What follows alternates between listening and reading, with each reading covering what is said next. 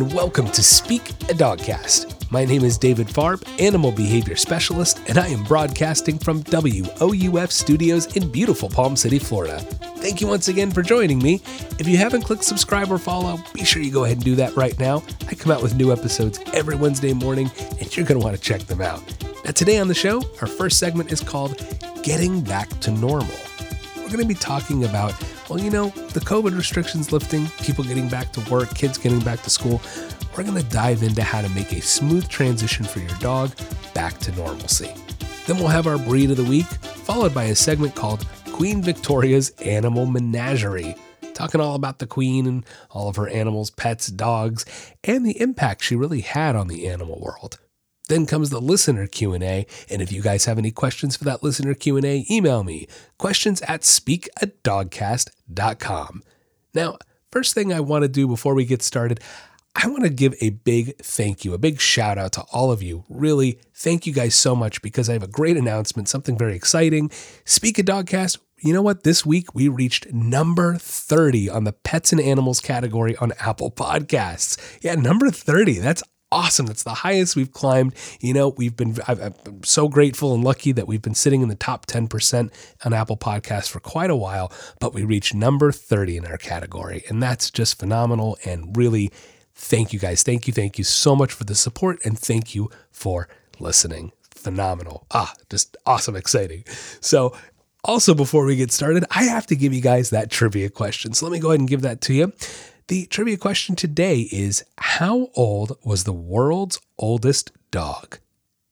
How old was the world's oldest dog? Now, of course, I will give you that answer to the question somewhere in the podcast today, so be sure you stick around, sit, stay, and enjoy.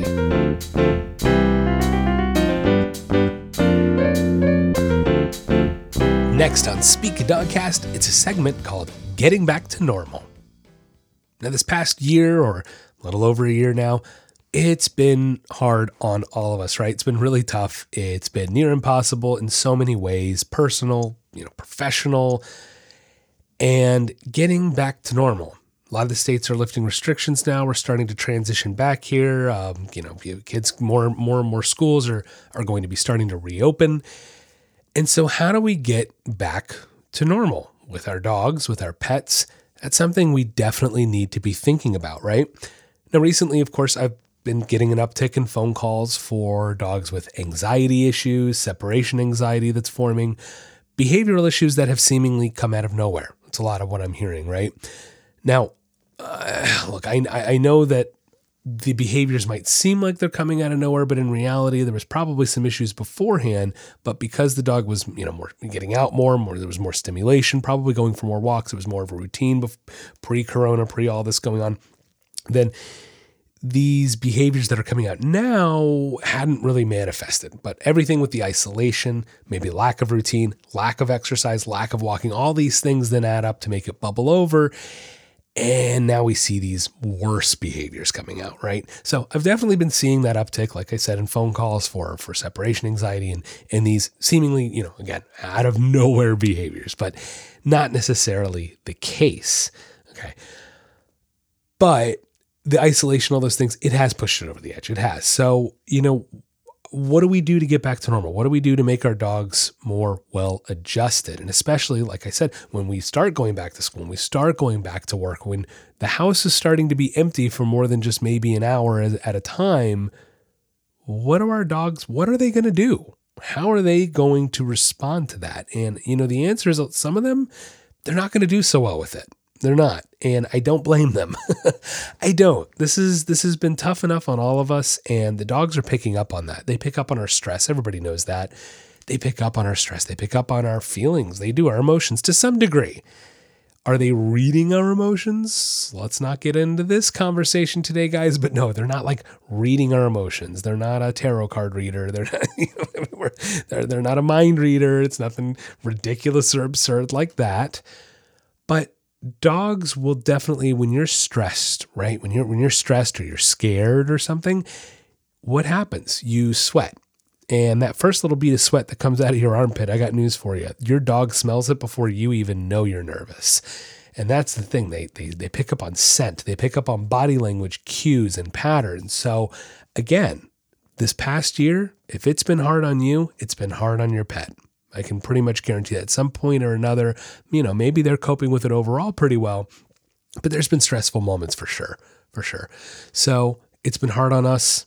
It's been hard on our, dog, on our dogs, right? So how do we transition back to normal? We're going to talk about that. We're going to talk about that today. And to me, the first thing we actually have to talk about is is more the human side of it, how it's affected us. And you know, I'm going to just talk about my experience with it because that's that's what I know in this whole thing. That's um, you know, and obviously it, it goes without saying that it's been tough. I mean, we can all say that. We've all said it. It's been an impossible, tough, hard year. And at the beginning of this, I did. I had to shut down my business for a couple months, which uh, you know, it stinks. It was not fun losing income for a few months. And then, of course, trying to rebuild the business back once things could start to slowly reopen, figuring out how to do that. Um, you know, figuring out how to accommodate my my clients in the safest, best way we possibly could at the beginning of all this, when there was more unknown, there were more unknowns, and uh, social distancing training and outdoor training, and trying to hand off the leash less, and masks, and you know, the, the whole thing. It was just, it was, it was a lot, and it's been a lot, and it's been um, taxing on all of us. And I don't even know that we fully have seen the amount of stress and and and toll that it's taken us on us individually, myself as well. And that's that's the point I'm trying to make. I think I've just now in the past maybe few months started to realize um, how much it's affected me in a lot of different ways. I mean, obviously some of them I'm, we're all aware of, and I became aware of, but things like I was discovering my energy levels really tanked now, part of it is um, I'm, I'm lucky, I'm grateful, I really am. Business has been growing lately, and it's it's wonderful, and the opportunities I've been getting with, uh, again, with the, with the training business, with the podcast, it's been awesome. It really has, and I'm I I love it, and it comes with a lot of hard work. That's that's the truth of it. You know, anything that's anything that's worth having takes hard work, right? And I've really been trying to put my head down and, and chug away at this, and business has been great. But again, what comes with that is lack of extra time, uh, lack of time for myself. And what I really mean by that is lack of time for paying attention to what I'm eating, maybe preparing healthy meals, not exercising as much as I should. Now, I walk every single day pretty much. You know, there's very few days I don't go for walks, uh, weather or what have you but I walk all the time. I walk at sessions with dogs. I bring dogs along. I'm constantly walking, and I'm still not in the best of shape. and it, look, it's because I, I don't stretch enough. I don't eat well enough because it's been go go go. So you grab food on the run. You you do what you got to do, right? To to work and and kick butt working, and that's what I've been trying to do and give it give my all to my my client dogs and my clients and um, again, it's it's taken a toll on my energy levels, my my habits, and I've had to realize that. I've seen that my work life balance is out of balance. It's it's too much work and not enough life balance for myself, and that means I'm not taking care of myself. I'm not uh, as well as I should be. So, you know, it leads to being overweight, even with all the walking I do. It's amazing what a poor diet, not doing enough cardio, even though I walk. I need to be doing a little more cardio. Definitely need to be doing uh, more for my core, more more of that real exercise. And again, I've recognized this. Look, I'm, I'm working with a trainer now and I love her. She's she's awesome. She's been phenomenal so far. We're early in, you know, early into it, but I love it so far. I hate it, but I love it. you know, I hate it, but I love it. We're changing the diet, and you know what? It's good. It's good, and it feels good. I have to say. And so, really, what I'm trying to get at here is you have to get yourself in a good place first. And it's it's taken my wonderful, beautiful wife Jen pointing this out to me probably more times than I care to admit um, that I need to take care of myself better and and find that better work life balance to be able to serve my clients and the dogs in, in the same way but making more time for myself to make sure I'm eating well, I'm exercising, I'm doing the things I need to do to put myself in a good place. Look, eh, it's it's a it's a funny way to say it, I guess, and maybe a little morbid, but when the plane's going down, what do they tell you? Put your mask on before you put your kid's mask on, right? That's the essence of it right there. You have to take care of yourself first before you can take care of everything else.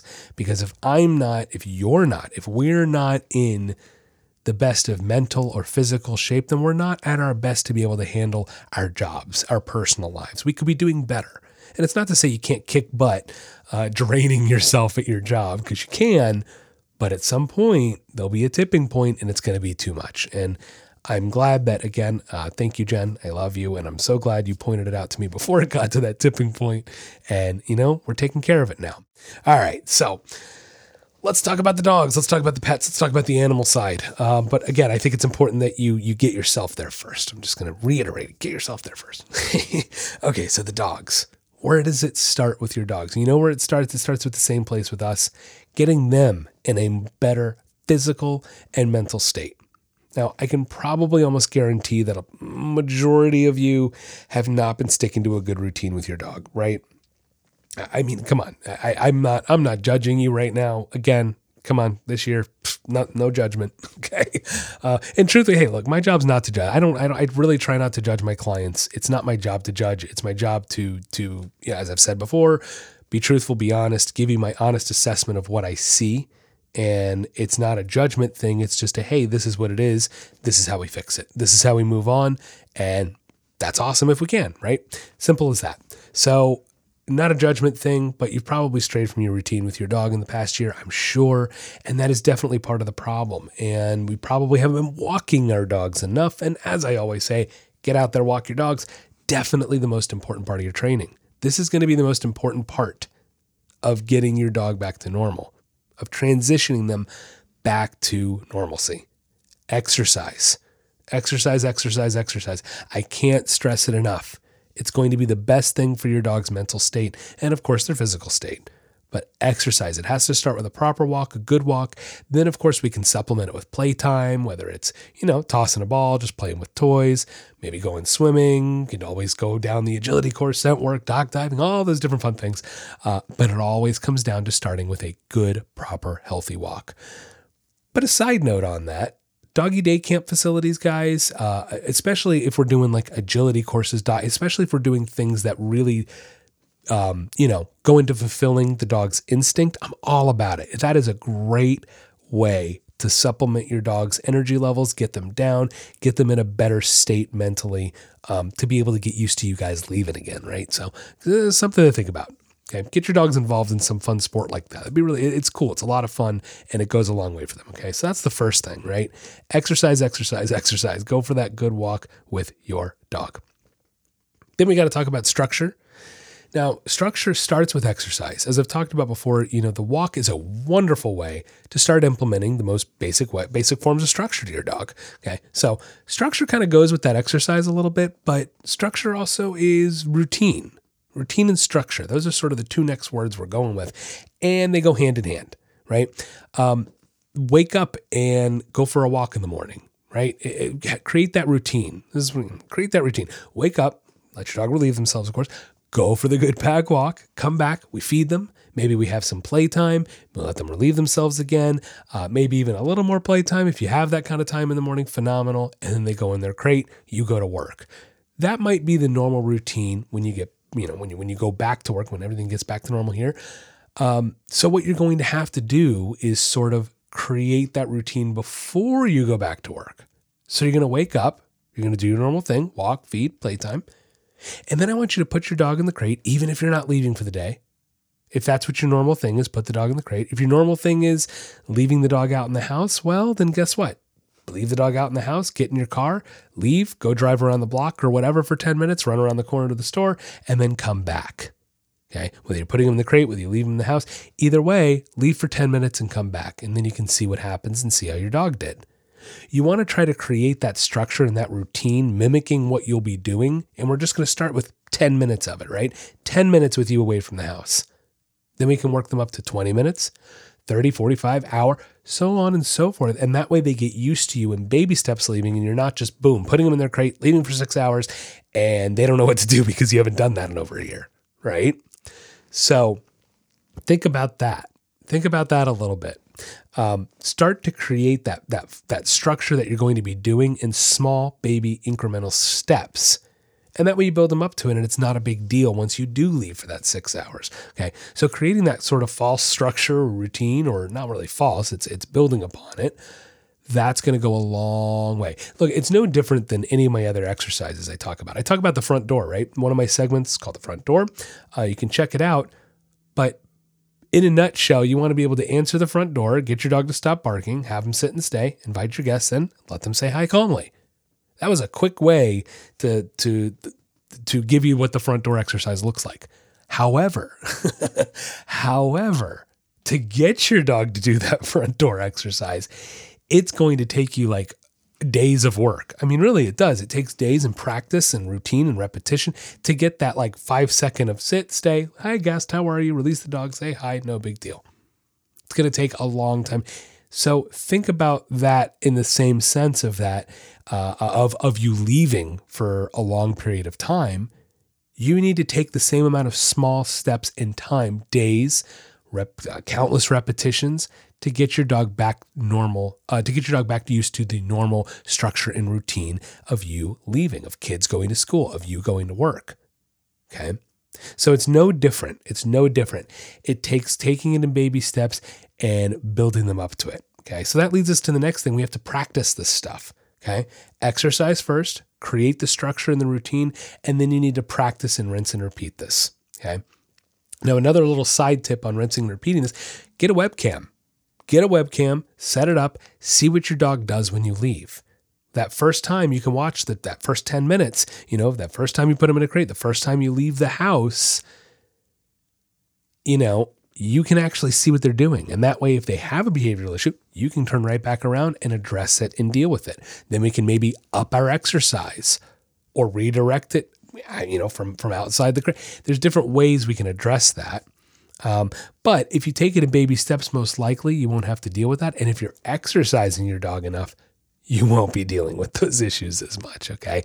Now, if you do find you do run into an issue where the dog is getting anxious, take your exercise up more. Okay. Really, when in doubt, up the exercise, up the mental stimulation. That's what you should be doing. Like anytime I've got a dog with anxiety issues, honestly, it always starts with the exercise. It always starts with mental stimulation. It always starts with draining their energy because the dog that, you know, the dog that's tired is kind of like, eh, I don't really feel like being anxious. I'm just going to take a nap. I mean, really, that's what kind of happens. So if you find you run into those little walls, the answer, up the exercise. Okay, really. That that's it. Up the exercise. So you want to start with exercise. We want to start with that walk, start with that structure. Maybe your dog's a little out of shape. Maybe you're a little out of shape. It's okay. Start with a 20 minute walk, guys. Don't don't get out of control here if your dog is not in the best of shape. We want to work them up to it. Start with that 20 minute walk for a couple days, then work it up to a 30 minute walk for a couple days, 45, so on and so forth. Now, of course, know your breed, know their energy levels, know how long of a walk you should be giving, but it starts with the exercise. Okay. Now, that's going to be the beginning layer of our structure, but we want to create a good routine, good structure and a good routine in how we wake up and do our mornings and try to mimic whatever routine you're going to be doing once you get back to work, once the kids go back to school. Okay. Once you have that routine under control, you want to take it in baby steps, not leaving your dog for long periods of time if they haven't been used to that in the past year. Okay. Making sure you're only leaving for 10 minutes to start with then 20 minutes, 30, 40, so on and so forth, and building them up to it. If at any point they do start getting anxious in that process, always remember up the exercise, up the mental stimulation, get them more tired. A tired dog is a happy dog, right? Okay. Now, other side note, don't forget you can always set up a webcam or two, keep an eye on them. You can see what they're doing. And that way, if you need to address any behavioral issues, well, you can, right? Makes it a lot easier if you actually know what's going on. So, always, always, always exercise them first, though, guys. I'm telling you, that's going to be the biggest way to solve any of these problems and help facilitate getting your dog back to being, you know, learning to be alone, being okay with being alone, being okay with you guys leaving. Um, I really, I've heard it from a lot of different homes and a lot of different families that there really aren't times that the dog is alone anymore. You know, we've got kids home from college. We've got uh, maybe other family in town that's been staying at the house or what. You know, there's all these different scenarios where the house is just not really empty very often. And it hasn't been for months on end. And even for some of these people, for over a year. Okay. So your dog is just, it's, it's not, they're not going to be used to that. They're not going to be used to the change in that routine because we have, we've created a routine in the past year, most likely, but it's not going to be the healthiest routine if we need to leave our dogs alone then. So again, think about these things when you transition them back. Try to take baby steps. Don't go too fast. Don't push it too far. But when in doubt, exercise your dog more, get out there for another walk, right? So if you stick to these things, get yourself in mental and physical shape first. Get yourself in a better place mentally. You know, uh, we all we all should probably work on that a bit, myself included. Working on it right now. Um, it'll help facilitate getting your dog there a lot easier and a lot faster. So keep these things in mind. Put yourself in a good place, put your dog in a good place, and that transition back to normal will be just a little bit smoother.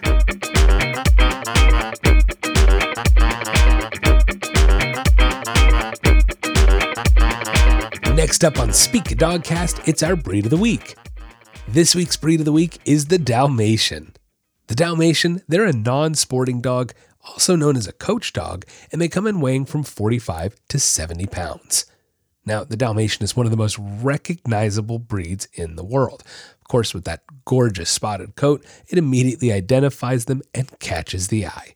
Now, under that coat is a very strong, intelligent, and outgoing dog with boundless amounts of energy. Yes, they can be friendly with their families, but aloof of strangers.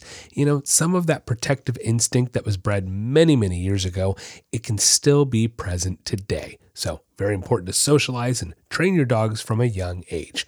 They can actually be relatively easy to train, but you want to give them plenty of stimulation, give them a job to do. That's what's going to keep these dogs happy and healthy. The dogs were originally bred to run for miles and miles alongside carriages, so getting that energy out, it can be a bit of a daunting task. These dogs are definitely not for everyone. Owners, yeah, you should be sure to do your research first, understand the breed and their needs before going out and getting one. Most people do know that deafness can be a trait among Dalmatians, so getting a dog from a quality breeder is very important.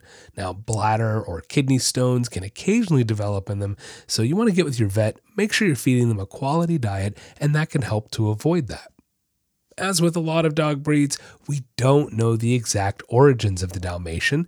They're thought to have originated from the nomadic Romani or gypsy peoples who traveled all over Europe. The dogs were developed to fill a variety of needs and jobs. Uh, you know, anything from protection as a guard dog to a retriever dog, coaching dogs, and even as circus dogs. The name Dalmatian it comes from the region in modern-day Croatia called Dalmatia. In England, by the 1800s, the Dalmatian was utilized almost exclusively for coaching. They were taught to run alongside carriages, and you know, they would protect the people inside as well as they'd actually protect the horses too. English nobility, they loved the Dalmatians so much, they gave them fun nicknames. They were also known as the English coach dog, the spotted dick, and plum pudding. Now, they called them plum pudding because their coats, you know, with the spots, it actually resembled the traditional English dessert with candied fruits and nuts in it. The specks looked like a Dalmatian, so plum pudding, one of those fun nicknames. And you know, Dalmatians, they their association with firefighters, interestingly enough, began in the 1800s more out of like a necessity, right? Fire engines were still being pulled by horses at this point. So the dogs, natural ability as a coach dog, it became a great fit for the two. The dogs would help clear paths for the firefighters, protect the equipment once they were at the fire, they'd occasionally help to save people, and of course, provide protection to the fire stations themselves once they returned. Today, some fire stations will still employ Dalmatians, more as maybe as of a, you know, mascot. Uh, and of course, we also know Dalmatians from great movies like Disney's 101 Dalmatians, and we also know them as the dogs that accompany the Budweiser Clydesdale horses.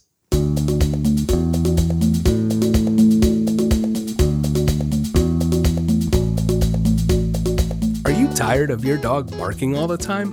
Or maybe you want them to stop jumping on people when they come over. Or does your dog take you for a walk instead of the other way around? We can help. At the Nature of Training, we are committed to improving the relationships and lives people have with their pets. No matter what behavioral issue you are experiencing, from an unruly puppy to more severe issues, we can help. Offering a wide variety of services such as in home training, doggy and puppy boot camps, doggy day camps, boarding, and more. For more information, check out our website, www.thenatureoftraining.com, or you can find us on Facebook or Instagram at DavidBoss. Located in Palm City, Florida, serving all of the Treasure Coast and North Palm Beach County. The nature of training, helping you achieve success with your pet.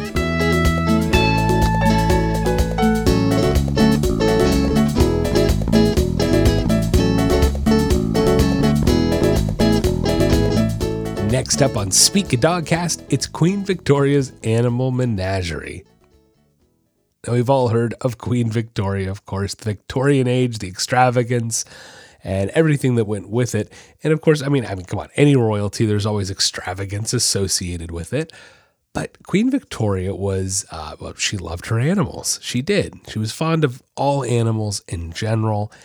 And, you know, it's really neat because she has special affinity for dogs, of course. I mean, who who doesn't? And she kept very detailed diaries of her dog's lives, their the, the breeding, and everything that went along with it. And she was really the first British royal British nobility to, to do that, to keep such detailed track. And that even helped form some of the modern breeds today. She helped refine some of the modern breeds today. And really, we owe the Victorian era, the Victorian age, we owe them a debt of gratitude because a vast majority of dog breeds that existed today did not exist in the pre Victorian era. So, really kind of fascinating stuff from a historical standpoint and just really interesting overall. Now, Queen Victoria did have a little bit of an isolated childhood, and because of that, she tended to befriend animals. And her, her first childhood dog was a King Charles Spaniel named Dash, or as she often fondly called him, Dashy. And this, of course, this this was the beginning of a lifelong obsession with dogs for Queen Victoria. The dogs had their very own royal chambers. They had their own lawns to romp around in and, and kennels at the various palaces and castles that the queen would visit. And Little Dash always accompanied her, as she again detailed in her diaries of all their adventures and even some of the accidents, maybe. Um, but it wasn't only the queen. It wasn't only the queen that enjoyed animals. Prince Albert, he actually had a greyhound named Eos, who Queen Victoria was quite fond of. And at one point, an interesting story Eos actually suffered a really terrible accident. Now, while he was out with a shooting party at Windsor, Victoria's Uncle Ferdinand had a stray shot that ended up going through the dog's chest, striking him in the lung. Amazingly, somehow, I mean, really, when you think about it, the time period, they were able to save his life and get him back to normal again. So, really cool. Now, it wasn't just dogs that the queen loved. As I said, she had an affinity for, I mean, really, she loved all animals in general. And she had an Amazon parrot at one point. She had an African gray parrot. And the African gray became really popular. It had a very extensive vocabulary. It could actually sing a full song in French. And this is my favorite part. This is the best one. When anyone would lift up a glass, the bird would lift its right leg and say, her Majesty Queen Victoria's good health. oh man, you know it's funny. I'll, I'll, well, I don't know if I really should share that on here. I left my legacy at a place I worked by teaching a bird maybe to not say the nicest thing um, to certain trainers when they walk by. I'm sure that behavior's dissipated by now as it hasn't been strengthened and reinforced over time, but it was fun. Uh, we won't get off on that today. Anyway, getting back to it. It doesn't just stop with exotic birds. You know, Queen Victoria, she loved all kinds of exotic animals. Now, with the ever increasing size and the stretch of the British Empire, there were explorers and entrepreneurs that were bringing back wild exotic animals from all over the world. And we're talking like wild exotic animals lions, hippos, giraffes, you name it, you know? And so, it was not only these entrepreneurs bringing these animals back, it was also other visiting royalty, other wealthy visitors from around the globe. They'd bring animals as gifts for the queen. Now, the queen would put them on loan to the local zoos. And of course, those zoos ended up caring for them. You got like that on loan to the zoo, but the zoo's the one caring for him. Um, but still, even with her giving a lot of these animals to the zoos, um, there were animals that ended up living on the royal palaces and castles and made it their home. At different times throughout her reign, the queen kept ostriches, kangaroos, and even a ring-tailed lemur was known to live inside the house and bounce all around. And I mean, ring-tailed lemurs are they're quick. so, you know, one interesting story, wild story that I kind of wanted to share with you. It happened in 1881. Queen Victoria was looking out the window into the deer park. And I mean, after all, what proper queen doesn't have a deer park to gaze out upon from the window? When suddenly a large, dark cat pounced on one of the deer, killed it, right?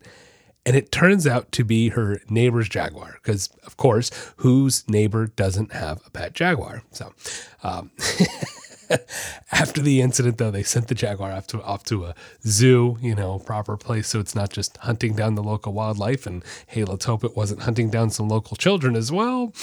Um, but one has to wonder after the attack on the deer if venison was on the royal menu that evening. oh my goodness. So it's crazy. It really is. It's crazy all the different animals Queen Victoria had, but it's fascinating the the role that she played really in advancing you, you know the really the eugenics projects of of of breeding dogs and really just I think people's fascination with animals. Um, you know, I was doing some more research and reading into into the, just the time period and animals, and um, it was interesting to read that most people back then, actually, even living in the middle of the country in England, the countryside, most people were within about like a thirty mile radius of being able to see these wild exotic animals. It was quite a normal thing for these animals to be traveling around in shows and circuses and zoos and be on display because, you know, quite frankly, the world had never seen these things. They'd never seen these creatures. And so it's it's it's fascinating to see that, you know, the average person had actually come up and close with a hippopotamus back in the 1800s. And Queen Victoria did play a role in that. She did have a significant role in advancing our our curiosity in animals, our research with animals, and our better, more importantly, our understanding of animals. And she did play a role in the efforts of conservation. Um, and it's it's really just interesting. And again, I mean, I, I like history and I like reading about it, but you can go check more out with Queen Victoria and the role she played in advancing our understanding and respect of animals, dogs, um, really just all around neat stuff. The answer to today's trivia question How old was the world's oldest dog? 29 years. Bluey, the Australian cattle dog, lived from 1910 to 1939 and lived to the incredible age of 29 years.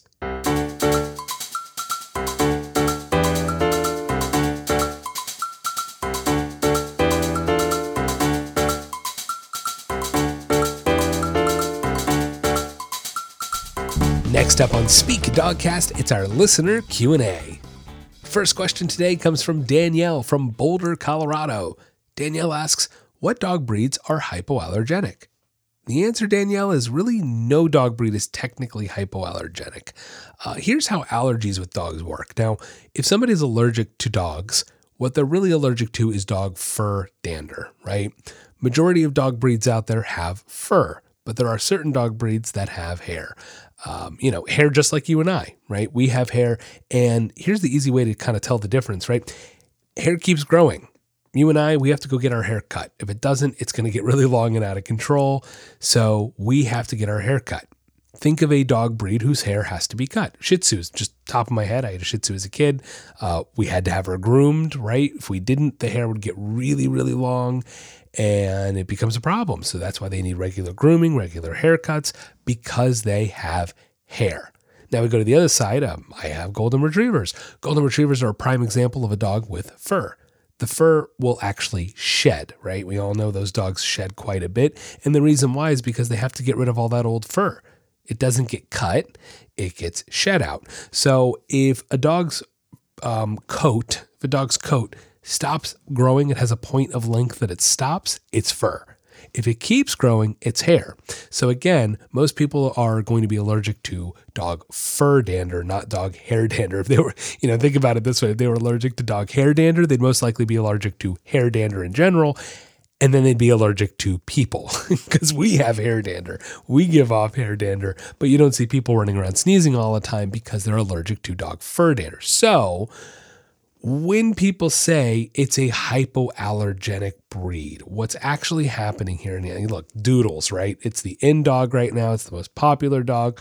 We're not going to talk about anything other than their coat today. Um, golden doodles, labradoodles. Think about it here. A golden doodle is a golden retriever and a poodle mix. So we have a golden retriever who has fur, and we have a poodle who has hair.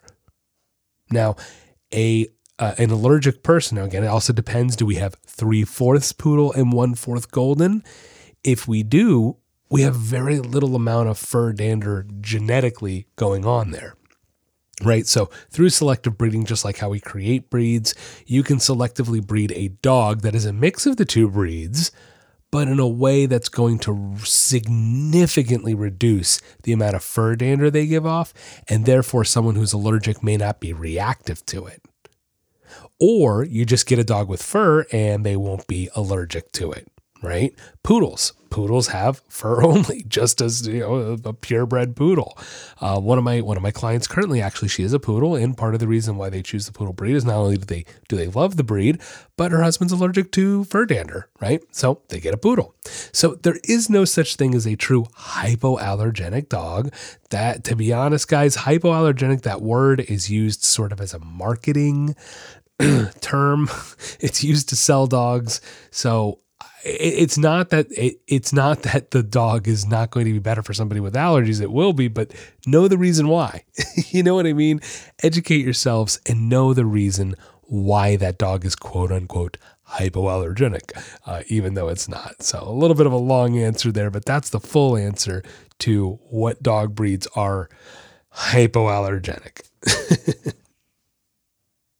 next question this comes from taylor from houston texas Taylor asks, How do you know if you have found the right dog? I like this question. Um, you know, my most recent dog that I've adopted is my Chihuahua Coco. And I'll be honest, I wasn't looking for a dog when I adopted her. I wasn't. We weren't searching for a dog. We talked about it, my wife and I. We talked about getting a small dog at some point, but it wasn't something that was really on the table at that moment. And I'll tell you the story. It was it was Christmas Eve and I was heading to the pet store because we were about to head south to go visit my in-laws for Christmas, and we needed to, you know, we needed to make sure we had dog food, so we knew we were running a little bit low. So, uh, and of course they weren't going to be open Christmas Day. Hit up the dog, the the you know the the pet store, and there was an adoption going on outside the pet store. And look, guys, I I walk by adoption. I'm at pet stores all the time. I walk by adoptions all the time, and I, have had to train, I've had to trick myself uh, into not adopting a pet every time I walk by them. No, but I've, gotten good at it. Point is, I walk by dogs all the time, and you know, I, I can't adopt them all. I can't save them all, and nobody can. And um, it's fine, you know. You walk in the store, get what you need. It's okay. For whatever reason, and this is the point, Coco spoke to me that day, and it sounds silly but I don't know why. I looked over at her and look, she was terrified. She was shaking. She looked miserable. Um, and I just remember thinking to myself, she needs to come home with me. I can tell. We can give her a great home. We've talked about getting a smug. It wasn't like this, oh, I need this dog like this.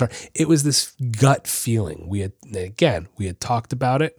We had thought about getting a dog. Again, it wasn't like front burner kind of thing. But walking by this dog, there was something that just clicked in my brain, in my head, and maybe in my heart a little bit. I don't know. Uh, that said, you need to take this dog home with you. She could end up not in the right house. I could see it. You know, she needed some work. She needed some some TLC. Um, uh, you know, some eh, really some tough love a little bit as well as some love. And it was this gut feeling that I just knew she needed to come home. And that's how I knew. It's it's a feeling, honestly. Now, there's another side of it that you can look at. Um, a lot of shelters actually ask, and I love it now. They ask that if you already have a dog, so if let's say if it's a situation where you already have a dog, bring your dog in if the shelter allows it. Let your dog help you choose because that will really kind of help facilitate a smooth transition for your dogs if they hit it off right away. And I think that's the best way to go about it if you already have a dog uh, let them help out. Now, of course, I you need to feel it too. but if you already have a dog, I think that's an awesome way to to know that you found the right dog for your pack. But if it's just you, you know, you don't, you, just you and your family, just yourself. You don't have a dog to help you out there. It's got to be a feeling, and that's that's it's got to be a feeling. And that's to me where it is where it has to start but then after that feeling, logic needs to set in. Okay. When I looked at Coco, my Chihuahua, she had a lot of issues. I know realistically that we were ready to tackle that stuff and it was going to be it was a long road it was it was a couple month process to to rehabilitate her and that's the point I'm trying to make you need to know that you can handle that dog behaviorally whatever whatever you know baggage it might come with Think about that when you're getting a dog too. I want your heart to play a role in it, but I don't want it to take over that logic goes out the door completely. Okay. So it's about finding that balance between it, but it is a gut feeling. You got to feel it in your gut that you know it's the right dog. And then you need to look at it and go, is this going to logically be the right dog for me? Not just in my heart, but in my head. Is this dog going to fit into my lifestyle? Am I going to be able to fit this dog's lifestyle? If this is an active dog. Am I going to fit into its lifestyle? So, um, again, a little bit of a long answer there, but to me, there's there's a few things you have to kind of look at when finding the right dog. Gut feeling, and then a logical decision of are you both best for each other's lives, for each other's lifestyle? Definitely something to think about.